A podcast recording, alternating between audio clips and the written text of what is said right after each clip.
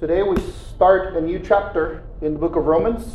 So we will be going through the first six verses of chapter 7 in the book of Romans. So let's get into the text. If you are able, please stand for the reading of God's word.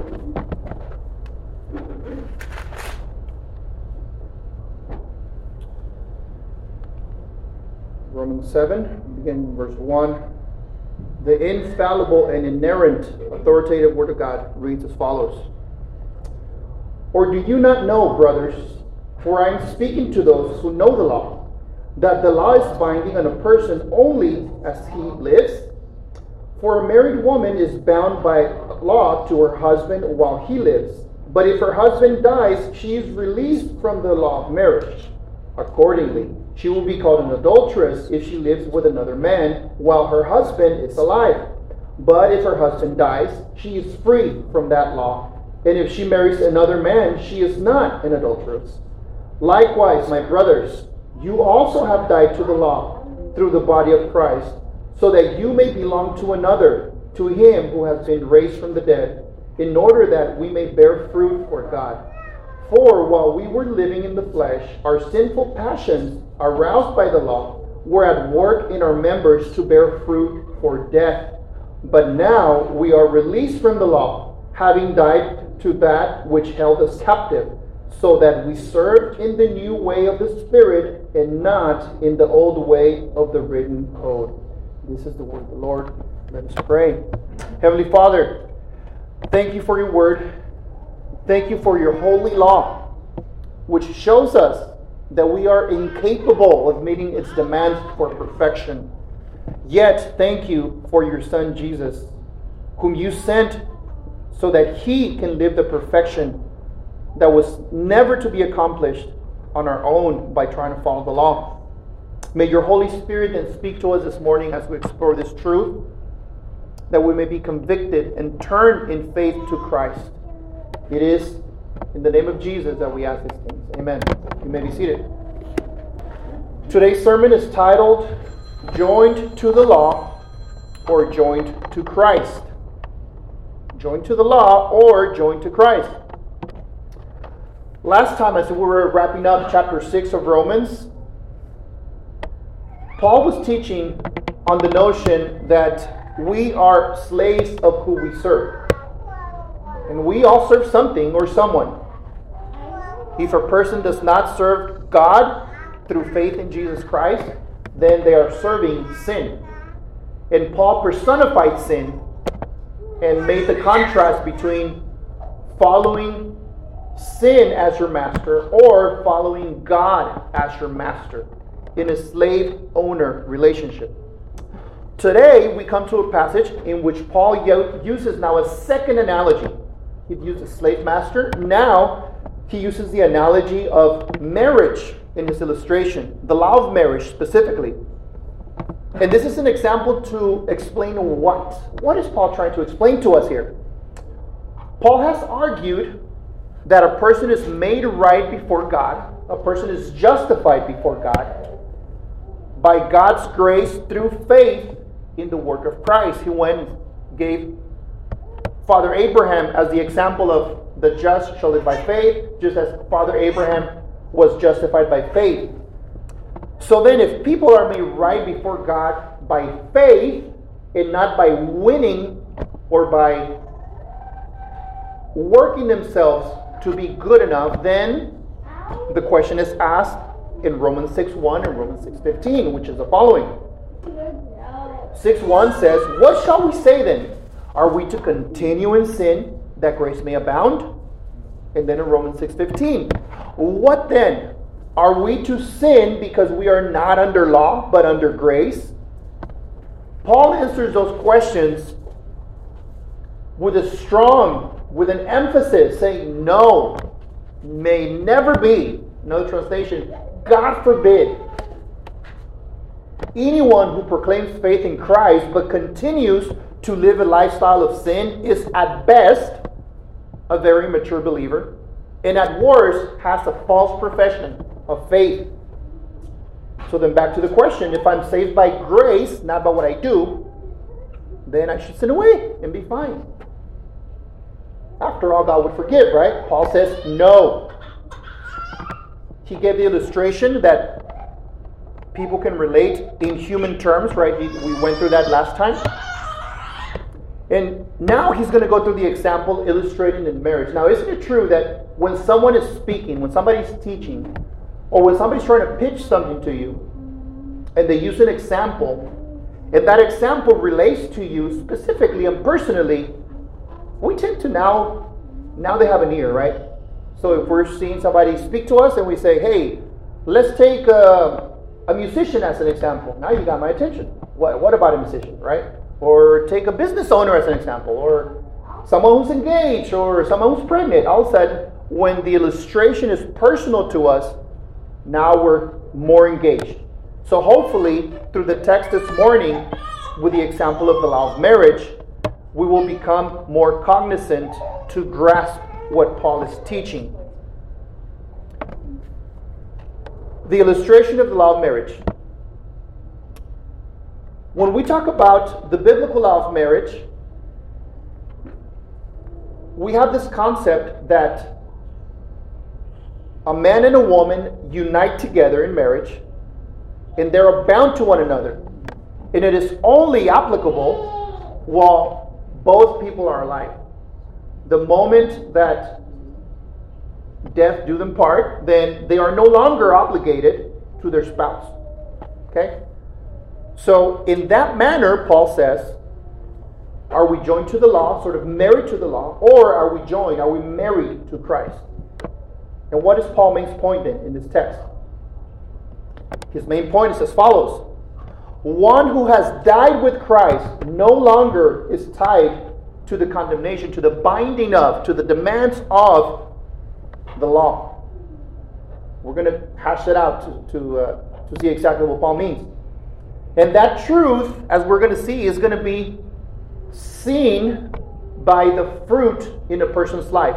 By seeing the fruit in our own life, we're going to be able to get a good grasp of whether we are still bound and condemned by the demands of the law? Or are we now joined to Christ and are we bound to Christ and His grace and His love and His forgiveness and His mercy and now obey, showing fruit? Okay? So, first off, the illustration. Paul is going to give three, three ways in which this applies. First is the illustration, second is the application, and third is the implication. The illustration will be the biblical law of marriage. The application will be how that law of marriage relates to Paul's point. And then the implication will teach us the effects of being joined to Christ rather than being joined to the demands of the law. So let's take the first one biblical law of marriage. Paul states his premise in verse 1. Romans 7 1 which is as follows Or do you not know, brothers, for I'm speaking to those who know the law, that the law is binding on a person only as long as he lives? So, this premise, the law, specifically the moral law, its demands and this entrapment of all human beings, right? The law, this is not only binding as long as the person is alive, Oh, I'm sorry, it's only binding as long as the person is alive. Somebody who dies, the law has no binding on them. Right? Somebody's dead, you can't expect them to do anything, they're dead. Right? Now there's a going back and forth. It's almost a play on words when Paul uses the phrase being alive or being dead. So let's not confuse those two phrases. First, God's law is binding on those that are alive. What does that mean? Everyone who's born. The demands of the law are a burden upon us. Everyone is bound. Everyone who is born, everyone who is alive. Now, all who are alive in the flesh, using the negative connotation that the Bible uses, those that are alive in the flesh, meaning are unregenerate, they are not Christians, those who are only alive in the, in the flesh, the law is binding on them as well. Even though they're disobeying, even though they have no concept, have no interest in God, the burden of the demands of the law are still upon them. Those that are born and those that are in the flesh only, right? Unregenerate. Now, what this phrase does not mean Where it does not apply is to those who are alive in the Spirit. Okay?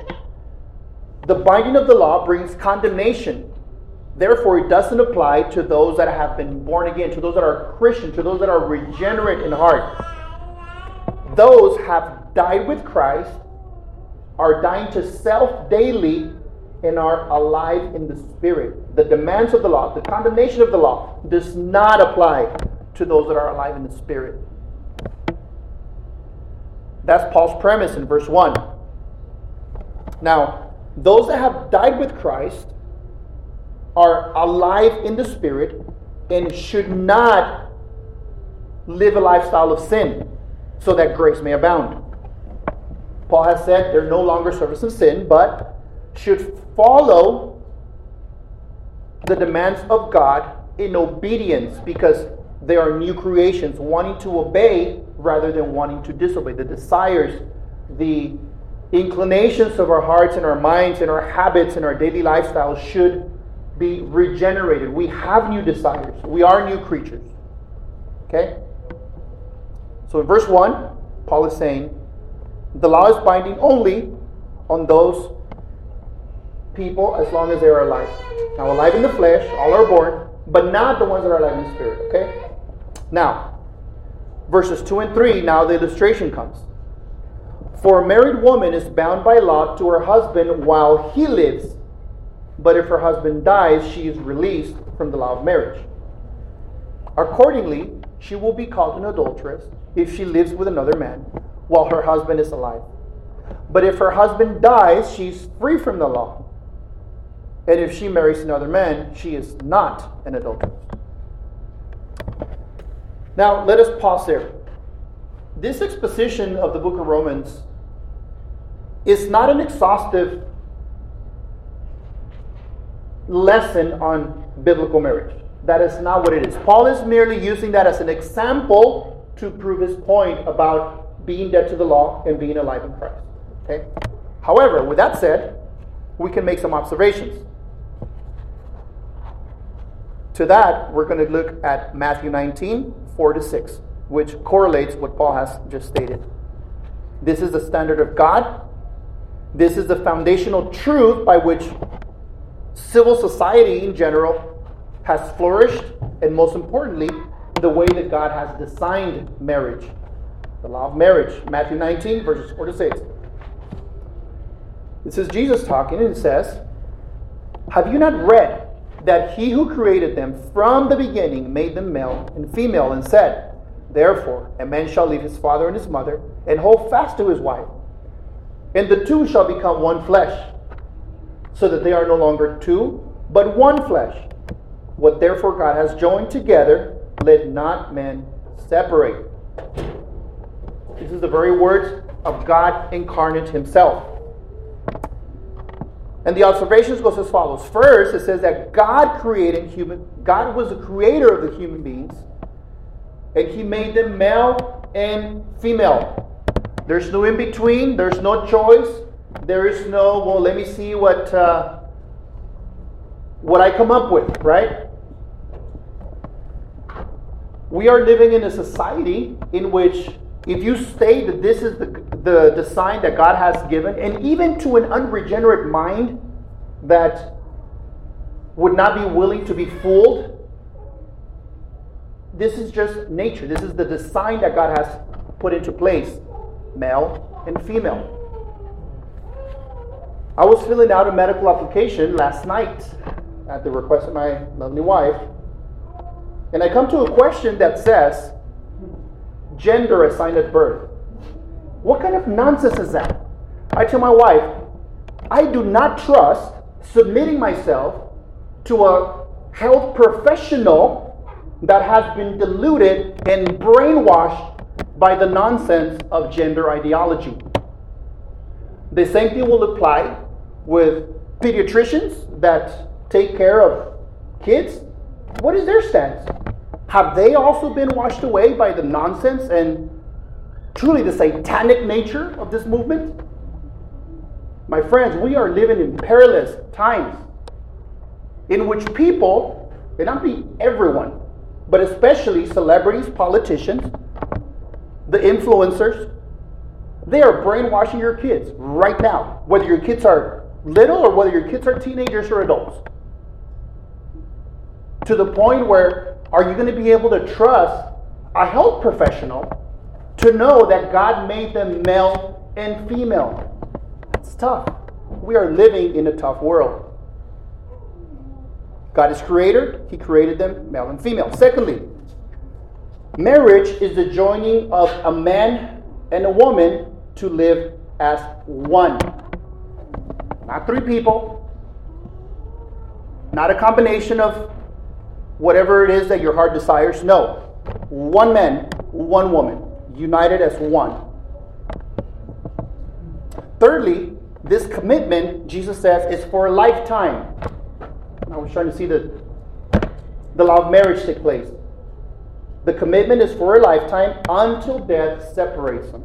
Many of us said so and agreed to and contractually, covenantally agreed to that in our marriage vows. Okay? So Paul makes the appeal to those who know the law. Jesus here is teaching and proclaiming truth, going back to Genesis chapter 2. This is the law of marriage. Marriage, one man, one woman, coming together for a lifetime. End of story. You have a problem, you have to argue with God. Now, this law of marriage exhibits a particular commitment that is binding, that brings those two together, the man and the woman together. Their relationship is to be monogamous, no third parties, no flirting to see if there's something happening. Nope. Monogamous. We recall that a lot of the marriage vows say that we are forsaking all others, right? Envision this as somebody is uh, open for business, and then all of a sudden, nope, you're closed for business. I'm done, right? Secondly, there's a conjugal right, a commitment to intimacy. That's another way in which you are bound to your spouse, the law of marriage. Thirdly, we see that the command when a husband and a wife come together is to be fruitful and multiply. You must produce fruit, you must bear children. And then the law of marriage also tells us that there ought to be submission in the Lord. How so? The wife submits to the husband as the head of the household, and the husband submits to Christ ultimately. Monogamous, conjugal, producing fruit, submission. Now, this is not an exhaustive list, but these are some of the things, some major things that the law of marriage implies, that the law of marriage bounds you to your spouse. The moment the spouse dies, these commitments no longer apply to you, right? You cannot exercise these rights when your spouse is dead. In Paul's example, if applied further, if the wife moves on while her husband is still alive, or as it is referred to nowadays, if the couple cites irreconcilable differences, whatever that means, or there's a big disagreement, or the husband or the wife threw a fit of anger and they kick you out and everything seems to be that nope, that is not a reason, biblically speaking, for divorce. It does not absolve the spouse, especially the one seeking a divorce, of his or her commitment. Never. So don't even flirt with that. And Paul says if they do forsake that commitment, then they are in adultery if they go after someone else. Okay? In short, upon death, the law of marriage that is binding those two people is no longer applicable. In that same manner, then Paul says, that's how it's like when the demands of the law had you bound but then you become released from that and you are joined to Christ. In like manner, let's look at that. The application, which is the relation of the law of marriage to the point Paul is making. We're going to look at Romans 7, the first half of verse 4. It says, Likewise, here it is, likewise, my brothers, you also have died to the law through the body of Christ. Paul says to the church of Rome, just as a spouse who is no longer bound to her dead husband, Paul says, just like that, you also have died to the law through the body of Christ. What does that mean? It says, you have also died. This is again sort of a play on words. So, what does Paul mean? Paul says, Christian, you at the Church of Rome, and he's telling us today through the Holy Spirit, you people of Acts Reformed Church, you have died. What? Died? Yep.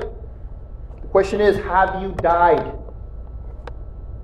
Let us take a quick look at some of the references we can look in Scripture that talks about Christian people being dead.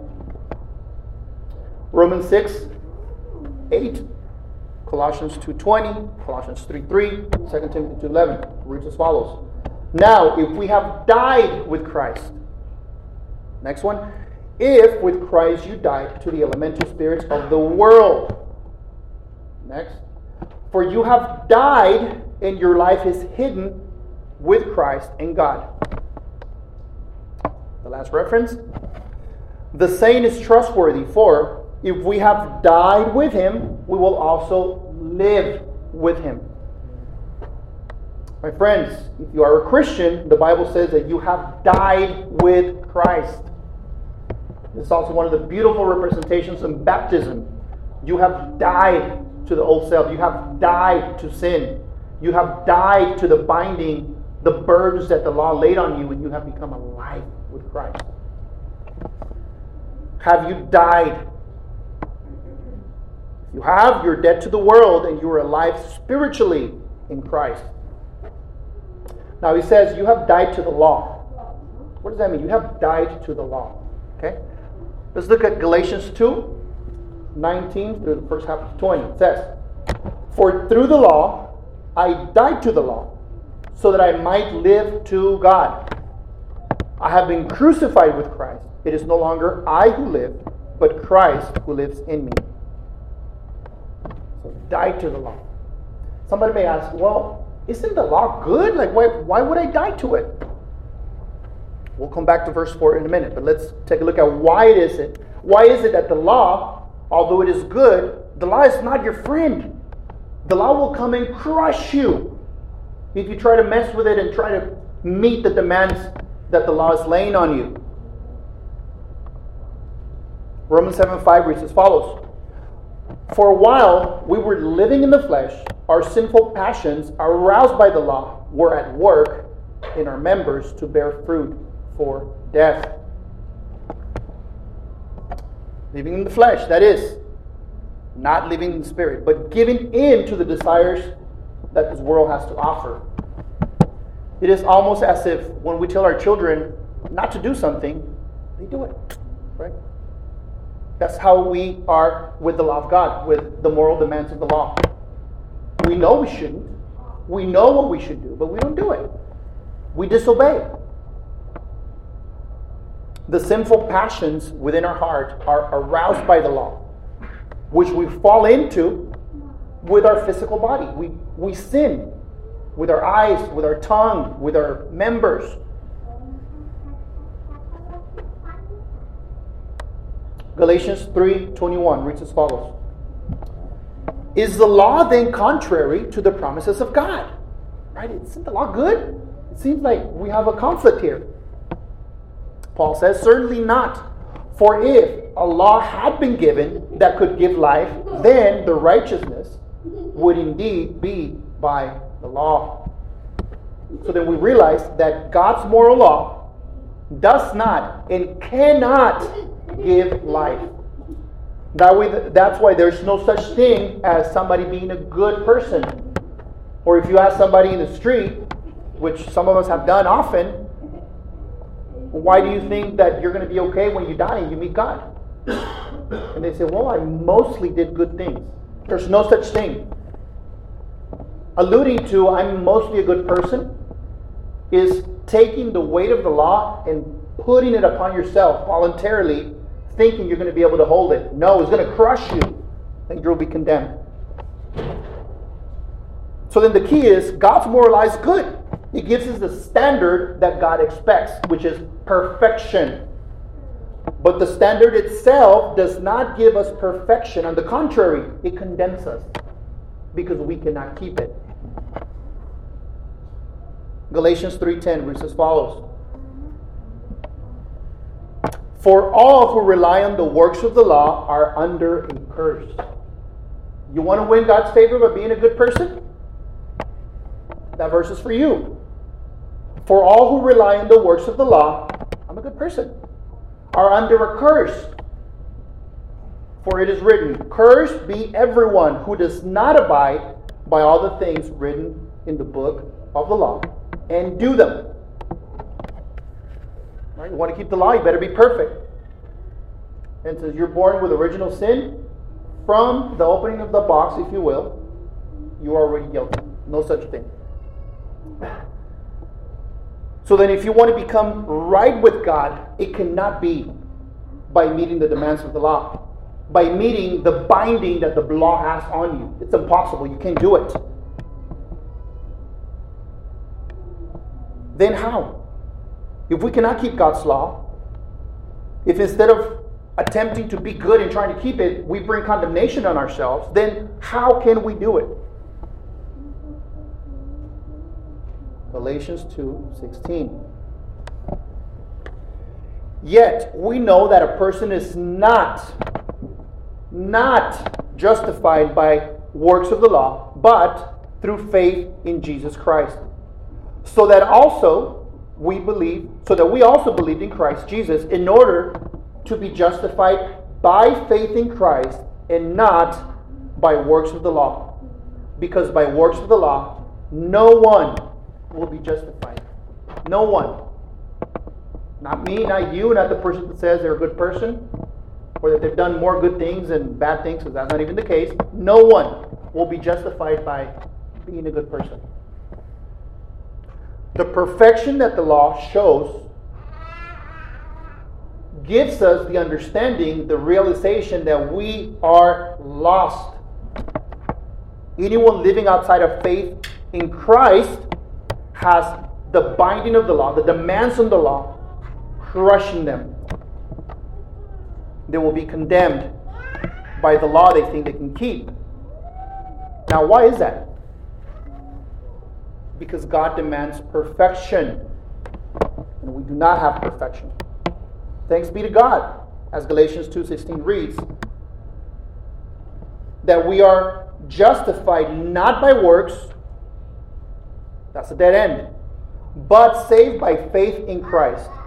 So then faith in Christ means that we have died with Christ, and it means that we have died to the binding, to the demands of the law in order to be righteous. That's the key faith in Christ. We die with Christ and we die to the law. And we have been made alive spiritually. Now we see it. Now we understand that we cannot be good and that we need God's Spirit to enable us to obey. So then, if we have died with Christ and the demands of the law are not binding on us, then who's going to meet the law? What about the law? Can it go without being met? We touched upon this in our Sunday school today. Takes us to the last portion. The implication, the effects of being joined to Christ. Going back to 7 4, reads, Likewise, my brothers, you also have died to the law through the body of Christ, so that you may belong to another. Right? You die just like a spouse dies. And now you can go and belong to another. To who? To him who has been raised from the dead, in order that we may be that we may bear fruit for God. Right? The wife is married to the husband, the husband dies, she now can go and belong to another. We, being dead in our trespasses and sins, God has mercy on us, gives us salvation. Now the demands of that law are no longer binding. Now we belong to another, that is to Christ. You are no longer bound to the condemnation that the law brought to you. Rather, you are now bound to Christ. It says, To him who has been raised from the dead. And that's the same promise that he gives us. That's the punchline of Paul's analogy. No longer belong to the law. You're dead to it. And now you belong to Christ. But then the question remains what about the demands of the law? I didn't keep it. That's right, you didn't. Your new husband, your new owner, he's the one who did it. He's the one who is your head. He's the one who has provided what the law required. The legal demands.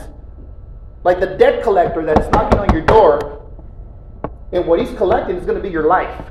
Okay? This is life or death. You owe somebody a hundred bucks, you know, whatever. No, but here, life or death. It's going to come and collect, and it's going to take your life and your soul forever. That's the kind of debt that you're bound to by the law. So if you don't pay for it, who does? Providentially, we just looked at the scripture earlier today, Colossians 2 13 through 15. Here it is. And you who were dead in your trespasses and the uncircumcision of your flesh. Let me stop there. That's a description of someone that God is going to save. Someone who says, Well, I'm actually a pretty good person. I've done pretty good things. I've gone to church. I serve at church. I give to charity. I'm involved in good causes. Remember, Jesus said he came for those who are in need of a physician, meaning those who are dead in trespasses and the uncircumcision of your heart. That's who Jesus came for. Those people, it says, God made alive together with him, having forgiven us all our trespasses by canceling the record of debt that stood against us with its legal demand. There it is. Everyone who is born, every human being, has a rap sheet of debt that you have collected. And that debt collector is coming you may be able to get away or scam someone for not paying them or getting away with it or the record got lost in the mail, whatever. This record, this debt that we have, this binding that we have with the law, is going to be paid. Thanks be to God, says that record that stood against us with its legal demands, that was canceled, that was paid for. I continue. This, that record that he, Jesus, set aside by nailing it to the cross. He disarmed the rulers and authorities and put them to open shame by triumphing, by triumphing over them in him. The legal demands of the law are going to be paid. We're either going to pay for those with our own soul in eternity in condemnation in hell, or our new husband has paid for it. Jesus. We no longer belong, no, we no longer are bound to the, to the demands of the law, in which the collection debt for that is going to be our eternal soul. We're no longer bound to that. Christ, through his grace, his mercy, his compassion, has redeemed us and paid that demand for us.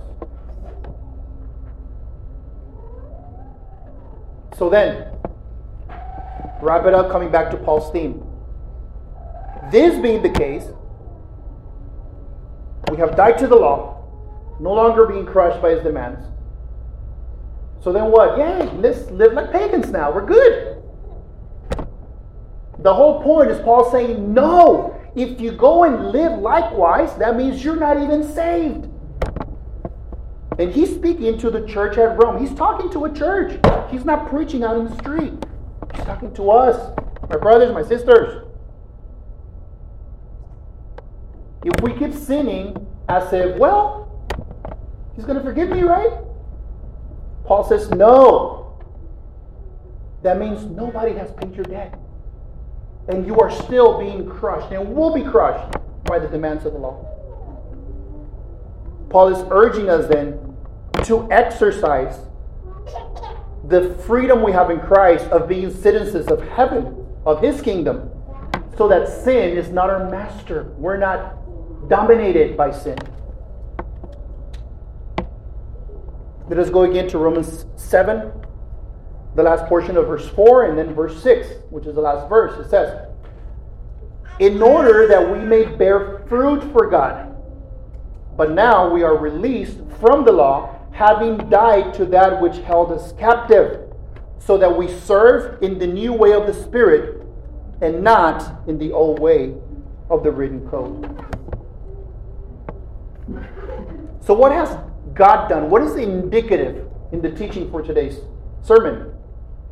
What has God done? What, is, what has He done?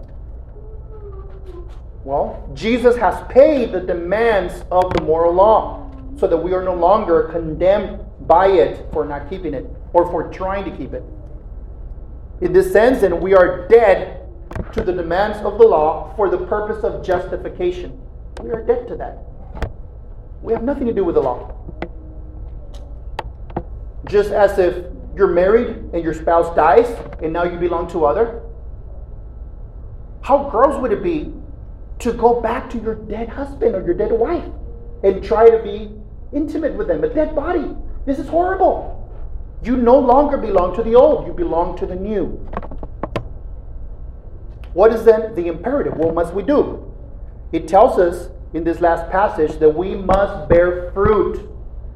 If we have died with Christ, if we are alive in God, if we are dead to the demands of the law, then we must bear fruit. This is the implication. We must serve in the new way of the Spirit. So then let us ask, ask ourselves this morning, take inventory of our very life. Are you joined to the law and thus condemned, or are you joined to Christ this morning? This has to do with our spiritual state. If you are joined to the law, if you're trying to be good, if you're trying to earn God's favor, and this is not only for unbelievers, this is also for religious people. If you're trying to show how well you keep the law, my friends, I got bad news for you. You're going to be crushed by the demands of the law. You need salvation. And if you are saved, even if you're struggling with sin, but you're fighting with it by the power of the Holy Spirit, then you need sanctification. You need to progress in your walk with the Lord. You need to sin less. Right? I often say that. It's not you're sinless, you sin less. If you look back a week, a month, a year, and you're at the same sin state that you were, you're not sinning less. You made no progress. And the Spirit of God is not in you. So then, how do we bear fruit? Well, are you being faithful with what God has in your life right now? Are you praying? Are you serving others? Are you serving God's people? Are you being a good witness? In short, can you point me to some fruit in your life? Don't worry, I'm not going to ask you, but if I were to ask you, hey, brother, hey, sister, can you show me some fruit in your life? Would you be empty handed, or could you actually point me to some fruit? What is the evidence that Jesus has paid your moral debt? That evidence is going to show by the fruit in our lives. So we'll close with two last passages here Galatians 5 22 to 24, which talks about the fruit of the Spirit. But the fruit of the Spirit is love, joy, peace, patience, kindness, goodness, faithfulness, gentleness, self control. Against such things there is no law and those who belong to Christ Jesus have crucified the flesh with its passions and desires. See how this language is all embedded in the writings of Paul. If I don't have self control, if I don't have gentleness, if I don't have faithfulness, if I don't have kindness, I have not crucified the flesh. I have not died with Christ. Now, could we slip and fall? Yes. But if I consistently, consistently, instead of showing the fruit of the Spirit, I show the opposite, right? I, I love you as long as you perform, otherwise, I'll hate you. We're at peace, but don't upset me. You know, I've had enough patience with you, now I'm upset. If you're good to me, I'm going to be kind, but otherwise, I'm going to be harsh to you. My brothers and sisters, if that is our mindset, we have not crucified the flesh. Fruit in our lives then is obeying God's commands to show that we have a new owner, we have a new husband, if you will. So that we may not go back to the old husband, to the old demands of the law, to the crushing of the law that we had, to the old slave master, which is sin, because we now belong to another. Galatians 5:1 warns us of that. And I'll close with that. It says, For freedom Christ hath set us free. Stand firm, therefore, and do not submit again to a yoke of slavery. Let's pray. Heavenly Father, indeed, if we have been crucified with Christ, if we have died with Christ, we have died to the legal demands of the law. May you give us faith. May you give us understanding. And Lord, if we're not sure about this, may we talk about this amongst ourselves. May your Holy Spirit prompt us to seek assurance that we have died with Christ and that He has paid our debt. And for that we thank you, Lord, because by grace, through faith in Christ, we have been made new. May we live accordingly and show fruit by the power of the Holy Spirit. We ask this in Jesus' name, amen.